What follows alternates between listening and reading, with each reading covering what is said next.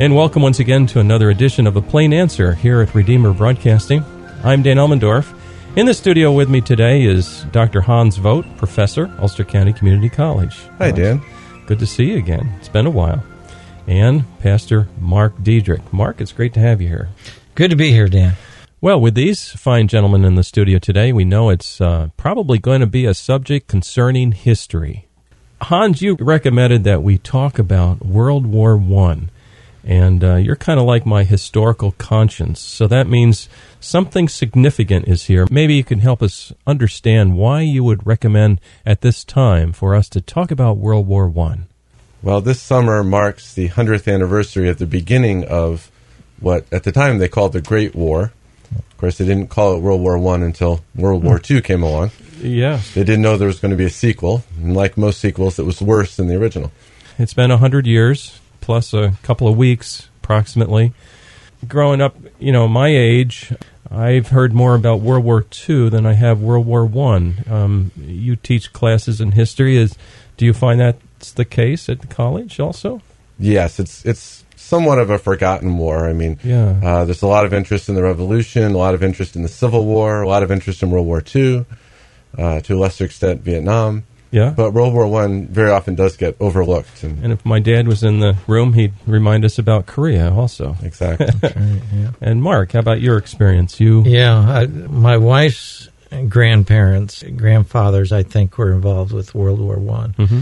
and so you see that it's a generation thing that's gone away. And I think part of the reason there is to, if you look at World War One and I'm one of those people who say, "What in the world were we doing, getting involved?" Yes. Um, you know, what is this thing all about? Why did we have World War One? We can understand the specter of Nazism and and the mm-hmm. the wickedness and and the evil that that propounded for us getting involved in World War Two. Yeah. But in World War One, you didn't have that kind of specter yeah, looking so over you. You're already uh, helping me here, Mark, and that is the first question. Maybe Hans, the start of World War One. Um, why?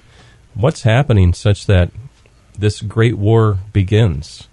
It, it is really uh, um, when you first look at it, very perplexing, uh, and it, and it comes after a century of pretty much peace. Uh, and prosperity in Europe. It's it's actually the longest stretch in European history without a major war between the European powers. Uh, since Napoleon goes into exile in 1815 to the start of the war in 1914, there are some minor wars in between there, but no major all out wars, the longest century like that in, in European history. Hmm. So, were there people aligning with each other, or help us understand what's what's going on now in the mix of nations, maybe? Yeah, I mean, there's a number of things going on. You, you've, you know, we said it's a, a century of peace, prosperity. You have incredible advances in terms of technology, in terms of science, in terms of medicine, the Industrial Revolution, uh, the spread of democracy. Most European and Western countries have become democratic to one extent or another mm-hmm. uh, by the beginning of the 20th century. Uh, there were many uh, evangelical Christians in Europe and America who uh, believed that the millennium was at hand, that that you know things were getting better and better, and mm-hmm. uh, the the final uh, reign of Jesus Christ on earth might be imminent. Mm-hmm. Uh, and so nobody was really expecting what happened in the 20th century that you would have this devastating war followed by an even more devastating war. Took them by surprise. Yeah, kinda, yeah. What about um, you gave me a write up before we got Mm-hmm. together, something about uh, the Ottoman. Maybe I'm jumping ahead. Empire. How did that tie in? Or Well, am I really jumping the gun here? A little bit. No pun intended. Well, you basically what you have at the beginning of the 20th century is uh, two rival alliance systems. You have the Triple Alliance, which were the great powers in the center of Europe: Germany, the Austro-Hungarian Empire, and Italy. And then opposed to them, the Triple Entente, which consisted of Great Britain, France, and the Russian Empire. And you would think, and, and part of the idea behind the alliance system was that if you divide the six great powers into equal, you know, opposing alliances, that will help keep the balance of power and keep the peace. Uh, but it ended up not doing that. uh, the way it was supposed to. And really, it has a lot to do with the power of nationalism and very much influenced by Darwinism uh, at the beginning of the 20th century. I didn't know we were in a biology class here today. Well, uh, as I'm sure many of our listeners know, uh, Darwinism uh, was put to many uses, and, and social Darwinism, the application of Darwin's theory of evolution to human societies, was very widely accepted among the the leading and uh, classes in the intelligentsia of Europe and America at that time. And this idea of survival of the fittest, uh, if you translate that into the world of nation states, how do you prove that you're the best nation? Well, you prove it through war. You prove it the Yeah. same way animals prove it. You by fighting and by dominating everybody else. And so you get this very strident and aggressive form of nationalism to try to prove that you're the top dog. The um, thing then that led to the immediate uh, final declaration of war. What it, it looks like things are starting to build up. Could you bring us up closer now to that ignition point, if you will? Sure. Well, it, it really boils down to two things. I mean, you have, first of all, uh, a newly unified Germany. Germany comes together as a nation in 1871. It's the new kid on the block. It feels more strongly the need to prove itself by aggressively acquiring an overseas empire, building up its army and navy, challenging Great Britain, who is the reigning superpower, and generally getting everybody else very uneasy. Okay. And then Austria Hungary, its ally, is looking to expand southward into uh, the region we call the Balkans or southeastern Europe. What's happening is the Ottoman Empire is collapsing and decaying. It had dominated that region for centuries. Oh, there it is. Okay. Yeah, you yeah, were right. Yeah, yeah. It's, it's in there. I read your notes. and uh, uh, Austria and Russia are kind of jockeying for position there. Uh, and the small nations that were there, Serbia and Romania and Bulgaria, were fighting some wars among themselves to try to control the region. Uh, and then in the midst of all that, you have this terrorist group operating. You know, we, even back then, we had terrorists and, Really? uh, Yes. called the Black Hand. Okay, yeah. And one of their terrorists is actually a, a teenage uh, boy named Gavrilo Princip, assassinates the Archduke Francis Ferdinand, the heir to the throne of Austria Hungary, as he's making a state visit to Sarajevo, the capital of Bosnia province, on June 28th. And that assassination, uh, in which the Archduke and his wife Sophia and their unborn child are all killed, that's going to be the spark that sets off That's this it. great fire. Okay. Right. Then, after this, who declares war first? You know, it's an interesting uh, maneuver. Austria Hungary had been looking for an excuse to declare war on Serbia and crush it. And so now they had their excuse. But first, they have to make sure Germany will back them up. So they get assurances from Kaiser Wilhelm, the Emperor of Germany, that they'll support them. Uh, then they have to wait for the army to return from vacation. Literally. uh, which is why they wait a month to declare war. Hold on, boys. Not war yet. We're vacationing. Yeah. Well, you don't want to declare a war when your army isn't there. It's a bad idea. so finally, on July 28th, a month after the assassination, Austria declares war on Serbia. Oh, there, there's that date, July 28th. Okay. Right. Now, it could have ended there. It could have been another short little war. But here's where the alliances come into play. Russia is allied with Serbia, so Russia starts mobilizing its army, the biggest in Europe, to try to, to help Serbia out. So hmm. Germany starts mobilizing its army. Okay. And you have an exchange of telegrams back and forth between the Russian Tsar, Nicholas II, and the German Kaiser, Wilhelm II.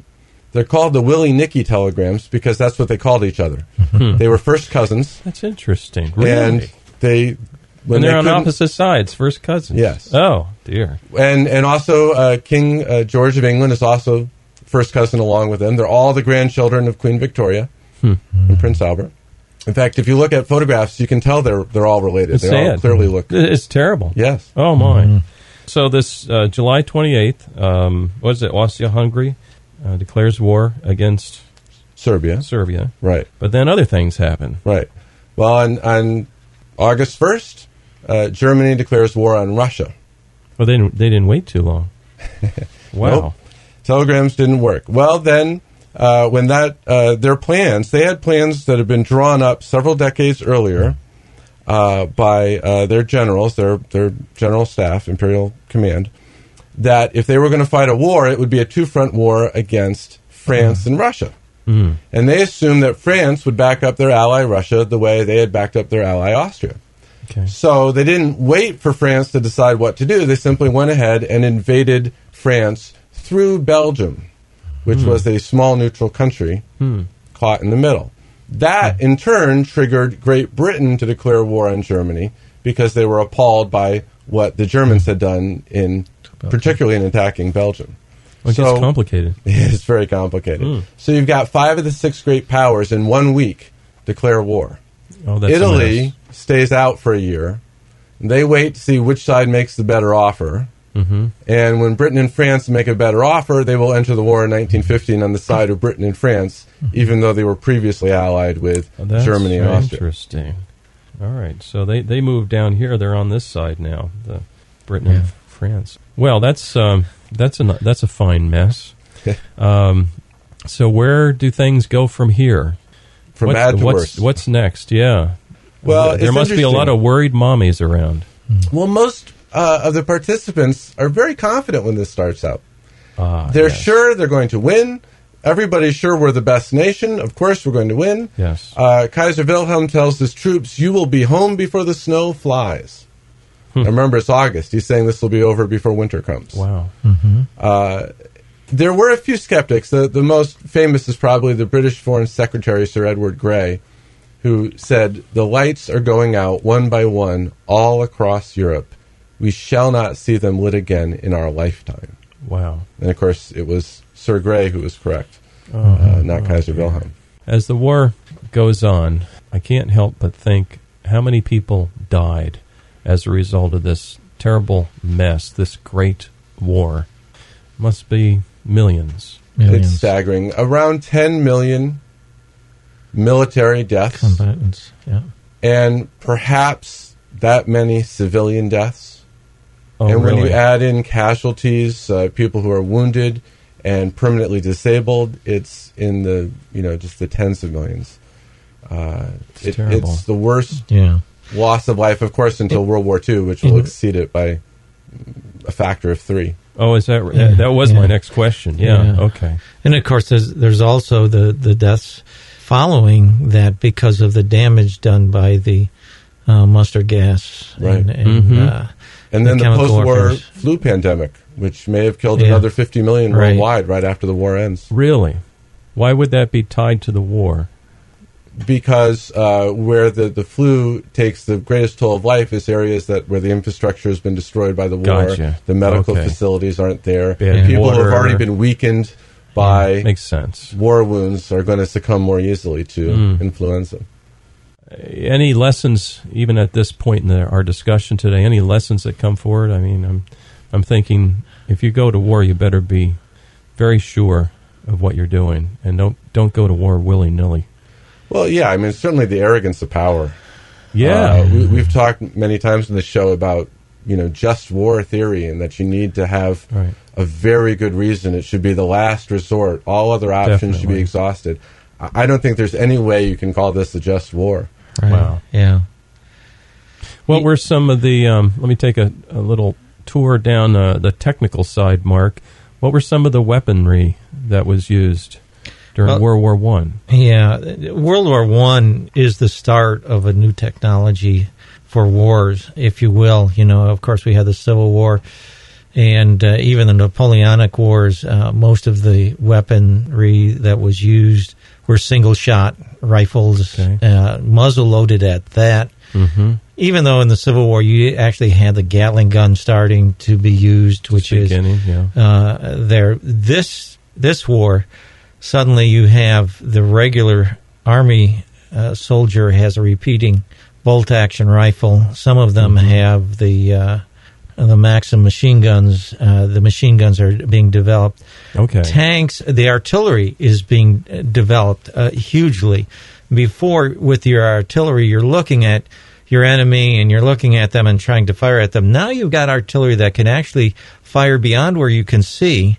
So if you know where you want to, to place things, uh, you can do that. Mm-hmm. And was that an exploding ordinance? Uh, some of it was, yes, Oh, dear, definitely yes. some.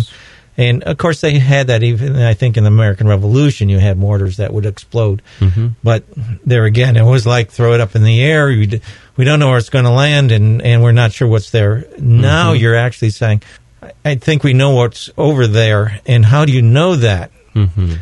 Hot air balloons and airplanes. Okay. And, and the airplane was was a huge uh, change. In addition to that, you had tanks that were coming, and then you had the poison gas. And so Yes. there's a lot of things that were uh, developing. Now, the key thing with the airplane, it was more of an observation thing. Mhm. And we had the Okay. fighters, and you know, you've got the Red Baron and and Snoopy, up there in, yeah. in his Sopwith Camel, you know. But you're looking at that, and, and it's just developing. And actually, even during the war, I believe Zeppelin's, the big Zeppelin, Mm-hmm. uh, dropped some bombs in London, if I remember correctly, with little effect. Okay. honestly, with little effect, except for the psychological aspect. Well, a number of the nations actually developed heavy bombers. Great Britain developed the Handley Page. The Staaken and the uh, Gotha bombers were developed by Germany. Igor Sikorsky developed a big bomber for Russia. Mm-hmm. They weren't terribly effective, but it really portended the bombers that were going to be coming in World War II, Okay. which would be devastating. And and perhaps it it um, caused people to fear seeing these new weapons uh, arrayed against them. Yeah. Well, what it creates is a stalemate. You know, after the initial German advance into France is halted at the First Battle of the Marne, September Right. 1914, both sides dig in. They dig trenches and fortifications stretching from the North Sea all the way down to the Rhine River. And for four years, this will just be the most ghastly slaughter, Yeah. uh, unimaginable Oh dear. um, in part because they can't figure out how to use the new technology effectively. right. Um, You know, for example, with the, the, the long range artillery bombing, uh, this became a factor in the British Somme offensive in 1916. They believed their long range artillery had smashed the German lines, and they told their men, "Go forward, you won't Oh. find any resistance." It hadn't at all. they were wrong. And the first day of the Somme was the worst slaughter in the entire history of, of Great Britain. Oh dear. Yeah. Um, you know, you know, I mean, just if you think about some of the numbers, i- i- 1916, the Somme offensive, 420,000 soldiers die. That's just British soldiers. And they gain six miles. Oh dear. That's a huge number to lose. Yeah. For Imagine the mothers. Yeah. Oh dear. And uh, while that's going on, the. French and Germans are fighting at Verdun. yeah. one of the few set piece battles of this war. They're going to be at it the whole year, pretty much. Between them, they'll kill over 700,000 at Verdun, and the Germans can't take Verdun. If you go to Verdun today, the, the monument, there's of course a military cemetery, but there's a, a big memorial hall called the ossuary, Yeah. which means bone collection. Oh. And what's inside this impressive building are clear glass cases filled with bones Oh my. and they were at the time the unidentifiable remains of French and German soldiers all mixed together. Oh dear.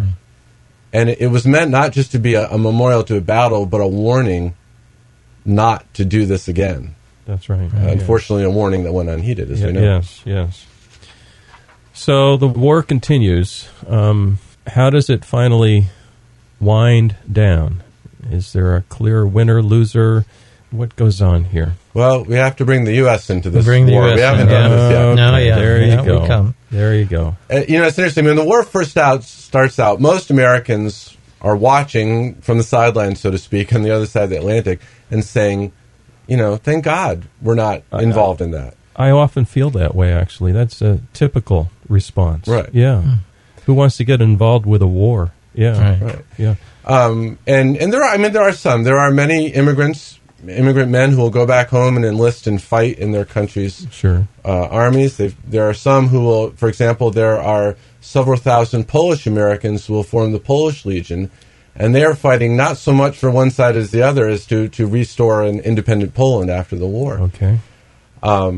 But for President Woodrow Wilson, uh, it's a real quandary. Woodrow Wilson's a, a devout Presbyterian. He does not want to get involved in this war, and yet he sees an opportunity, he thinks, to lead the rest of the world to finally embrace the American model of, of peace and democracy.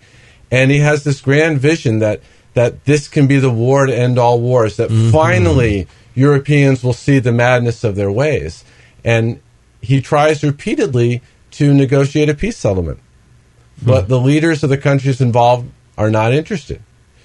And you might think, well, you know, how many hundreds of thousands have to die before they're interested in peace? But what happens is kind of sad, but if you think about it, it's logical. The more the casualties mount, the more important it is to win. That, That's mm-hmm. exactly right. You Yeah. can't kill a million of your soldiers and not win the war. Very true. So they can't negotiate a settlement. They have to try to win. Aren't people feeling that way right now in the current situation Yes. with Iraq? Yes. We lost our red blooded American boys for this. Exactly. Yeah. Yeah. Okay. Yeah. Well, so America feels that they must enter the war at some point. Well, there's a couple things that foment that. First was the uh, one of the the developments I forgot to mention was the uh, U-boats, the submarines, Oh, yes, and uh, one of the U-boats sank the passenger ship, the Lusitania, with a lot of loss of American life, and that, of course, outraged people, just as you shooting down of a an airliner does That's today right. That's right. and and so you have the outrage there, and then and then that didn't get us in, but it did set up the the pathway. Then when finally we had the Zimmerman letter that was recovered, and that was. Uh, a Zimmerman letter essentially said, "If Mexico, if you you help out, we'll return Texas and all those states back to you." so that was the Germans? The Yes. Germans, Involvement yes, there? yes. Okay. And so at that So point, there's a real threat then. Oh yeah, to- to and, and that, I, that's that that just scandalized Okay. uh, the United States, and and I think that probably more than anything brought us in. Hans, you would Yeah, I mean the the Lusitania is 1915. Um, uh, Germany. What happens is Germany basically after that promises, okay, we'll stop sinking passenger ships, uh, and they do for a while. okay. Uh, but then in the February 1917, Germany announces we're resuming unrestricted submarine warfare. U.S. breaks off diplomatic relations, still doesn't declare war.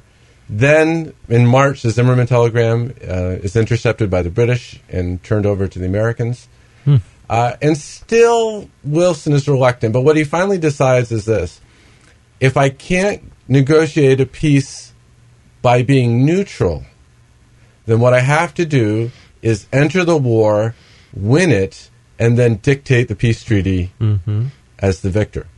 And so, April 1917, he goes to Congress. He asks for a declaration of war, and Congress declares war. Hmm. Did you notice what I said there? I I couldn't help but notice because I, I'm on alert on this issue. Congress declares war. Thank that you is what the much. Constitution says. Yeah. Yes.